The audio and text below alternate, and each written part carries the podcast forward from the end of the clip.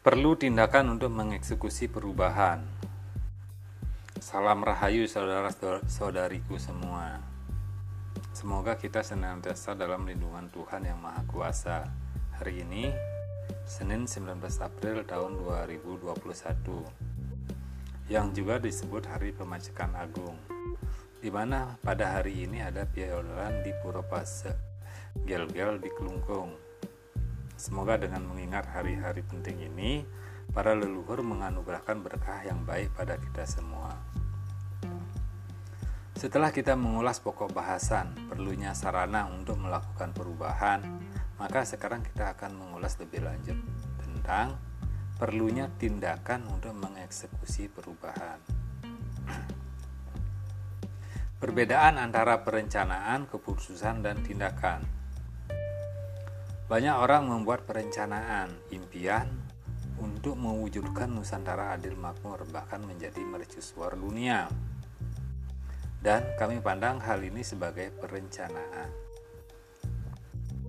Bagaimana sebuah perencanaan kalau tidak dilaksanakan?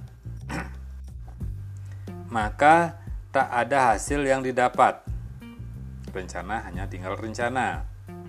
Begitu juga sudah banyak orang yang membuat keputusan tentang dirinya sebagai orang terpilih untuk memperbaiki tatanan negeri. Dan bila keputusan itu tidak dieksekusi, maka tidak ada hasil yang dapat dilihat. Mari kita perhatikan analogi berikut. Tiga ekor katak berdiam diri di pinggir kolam. Seekor katak memutuskan untuk melompat ke tengah kolam Berapa ekor kata di pinggir kolam? Jawabnya masih tetap tiga ekor kata. Mengapa demikian? Karena seekor kata baru dalam tahap memutuskan untuk melompat. Dia belum melompat. Belum ada tindakan dia melompat. Jumlah kata di pinggir kolam akan berubah menjadi dua bila salah satu darinya sudah melompat ke kolam. Inilah tindakan. Hal yang sama dengan cerita saya tentang usia Amir dan Budi yang memiliki selisih satu hari. Hal ini baru sebatas pengetahuan, belum ada eksekusi atau tindakan yang membuat hal itu terjadi. Apakah selisih usia mereka akan berubah hanya dengan tahu teori saja? Tidak. Harus ada eksperimen yang membuat pengetahuan itu menjadi kenyataan. Selisih usia tidak akan berubah kalau setiap harinya kita hanya ber, berdiam diri dan hanya berpikir dan berpikir. Bukan berarti teori tidak penting. Karena tanpa teori yang jelas, maka eksperimen pun tidak jelas. Tetapi untuk membuat perubahan menjadi nyata, harus ada eksperimen. Kami juga memahami bahwa penderitaan hidup ini karena menggunakan pedoman yang salah di mana pedoman itu membutuhkan perbaikan. Apakah dengan hanya tahu saja, kemudian hidup kita berubah? Tidak. Pedoman baru sebagai perbaikannya harus diterbitkan dan terbit saja juga tidak akan mengubah. Perubahan terjadi setelah pedoman itu diimplementasikan. sebagai contoh, kesalahan hasil pembuatan kue. Setelah ditelusuri, ternyata resep yang digunakan salah Apakah hanya dengan tahu bahwa resep itu salah maka kue hasilnya dapat berubah? Tidak. Maka resep pun harus diperbaiki. Setelah resep diperbaiki, apakah otomatis kue berubah? Belum tentu juga kalau perbaikan resep itu tidak diterapkan. Di mana tukang kue masih menggunakan resep lama yang salah, sehingga kapan hasil perbaikan didapatkan? Setelah ada tindakan nyata untuk melakukan perbaikan.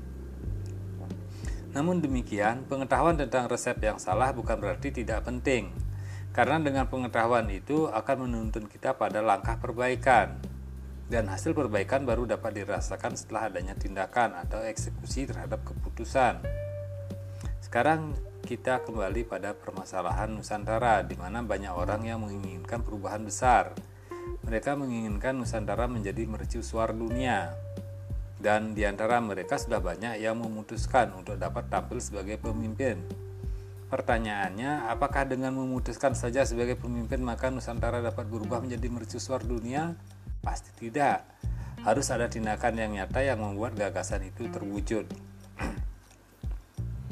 Lalu apa hambatannya? Ketika saya mencoba berdiskusi melalui kolom komentar pada video mereka, maka ada beberapa hal yang menjadi hambatan seperti lemahnya dukungan publik, sarana dan prasarana yang tidak memadai, kurangnya wawasan, atau bahkan yang menurut kami cukup aneh, dia memiliki cita-cita itu tetapi menyuruh orang lain mengerjakannya. Sehingga bagaimana orang lain dapat mengerti keinginannya kalau dia tidak menjelaskan dengan gamblang. Dan kemudian saya pun berpikir bahwa kita mustahil mewujudkan cita-cita orang lain dalam diri kita, karena kita bukan dia yang memiliki cita-cita itu. Wawasan kita berbeda dengan orang yang punya cita-cita itu. Kemampuan kita tidak sama dengan orang yang yang memiliki cita-cita itu. Sehingga akan sangat sulit mewujudkan cita-cita orang lain dalam diri sendiri. Di sinilah kita perlu bisa menerima diri sendiri kita perlu belajar dari orang lain. Hal ini untuk menambah wawasan, tetapi bukan untuk menjadi orang lain atau mengambil alih cita-cita orang lain itu. Mengapa demikian? Karena tidak akan pernah berhasil menjadi orang lain. Maka jadilah diri sendiri. Kembalikan konsep. Kemudian saya berpikir bahwa hal apa yang masih saya miliki, hal apa yang mampu saya kerjakan, dan kontribusi apa yang dapat saya berikan.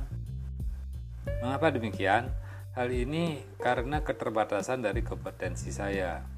Sebagai contoh, saya pernah mengarang lagu untuk kepentingan motivasi diri, tetapi saya tidak bisa memainkan alat musik. Bila saya melihat Alif Bata yang tersohor dengan kompetensi memainkan gitar itu, maka saya pun minder. Namun demikian saya tidak perlu berkecil hati karena saya bertujuan mengarang lagu untuk menguatkan ingatan, untuk menetapkan tujuan saya, untuk membuat gambaran tentang impian saya, dan hal itu sudah sangat bermanfaat bagi diri saya sendiri. Kemudian saya coba inventarisasi lagi apa yang sudah saya miliki dan apa yang tidak saya miliki. Apakah yang saya miliki sudah mendukung kebutuhan saya? Bagaimana mengoptimalkan dari apa yang saya telah miliki? Dan ternyata di sini pun masih banyak kendala yang saya hadapi untuk dapat berkembang. Maka saya pun masih mencari celah untuk membuat terobosan-terobosan baru agar saya dapat kembali memulihkan kehidupan saya ini. Medicine Man Ketika saya meneliti apa yang telah diwariskan kepada kami berupa simbol rusa jantan dan hal yang dan hal ini berhubungan dengan penyembuhan Bagaimana hal ini dapat berfungsi dengan baik dan dapat juga memberikan rezeki dalam kehidupan ini? Terobosan apa yang perlu dilakukan? Bagaimana menyembuhkan rasa sakit dalam hati? Dalam upaya penyembuhan, maka yang diperlukan adalah diagnosa. Saya pun mengalami rasa sakit dalam hati dan kecewa, di mana sumber penyebabnya ada di masa lalu.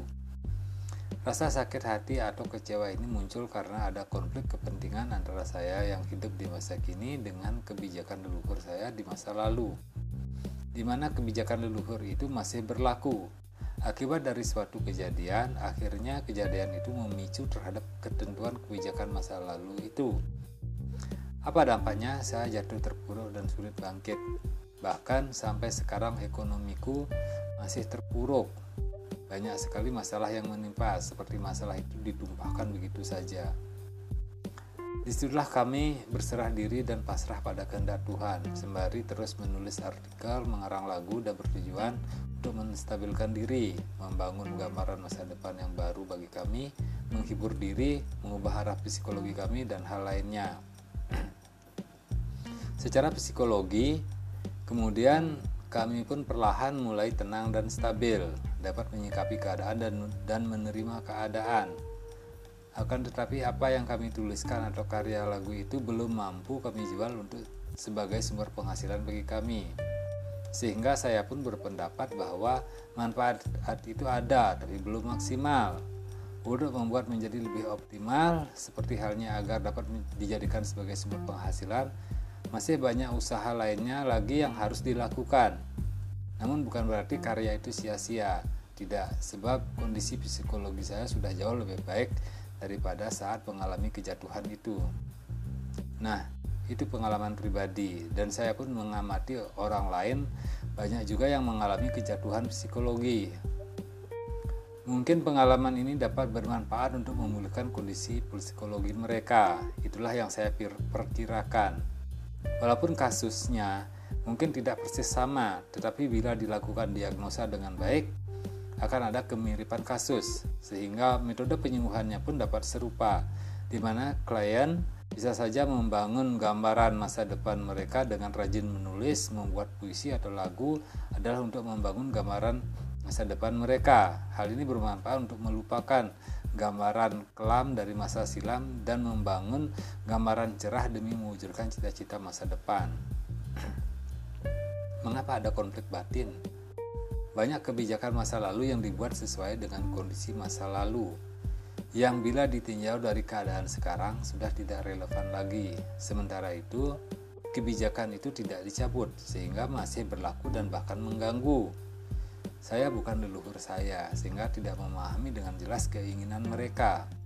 Saya hanya tahu apa keinginan mereka dari mempelajari apa yang diwariskan. Seperti halnya saya bercerita tentang medicine man yang berhubungan dengan simbol rusa jantan.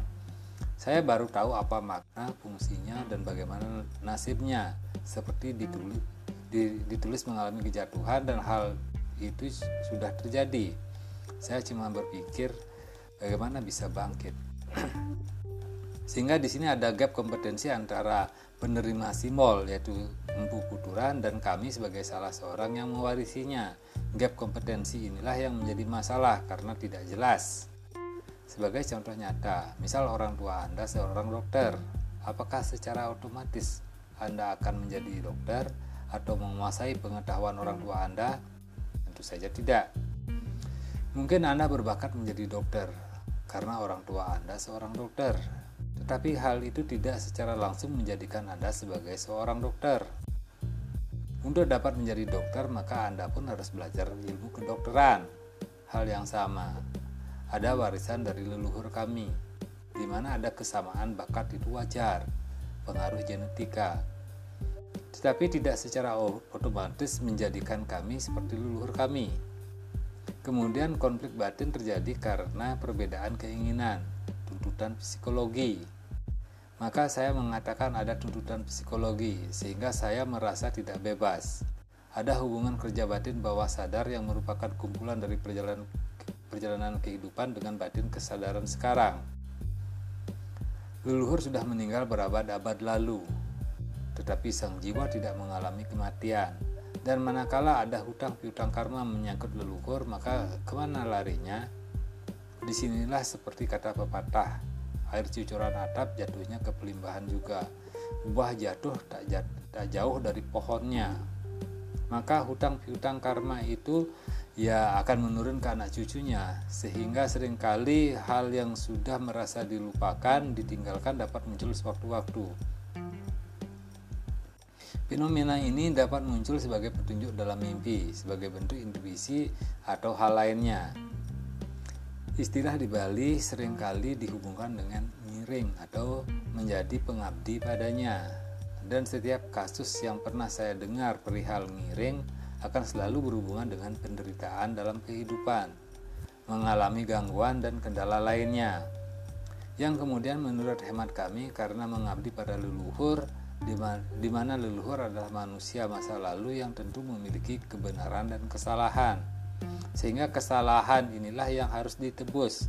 Sehingga baik bagi para pelaku spiritual lazimnya mengalami penderitaan. Dan leluhur pun punya leluhur dan leluhurnya lagi begitu berkesinambungan satu hal yang saya tidak suka dengan kebijakan masa lalu adalah perihal hukum kekekalan dalam neraka hal inilah yang membuat konflik batin sebab saya berpikir kita harus belajar dan terus memperbaiki diri agar bebas dari penderitaan dan bukan terjebak dalam penderitaan yang membelenggu seperti itu nah di sinilah diperlukan proses untuk mengakhiri hukum ini dengan menerbitkan kebijakan baru.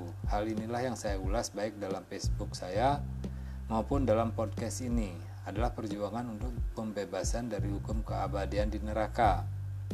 Sebab saya percaya bahwa semua orang memiliki hak yang sama untuk mendapatkan kebahagiaan, keselamatan, dan kesejahteraan.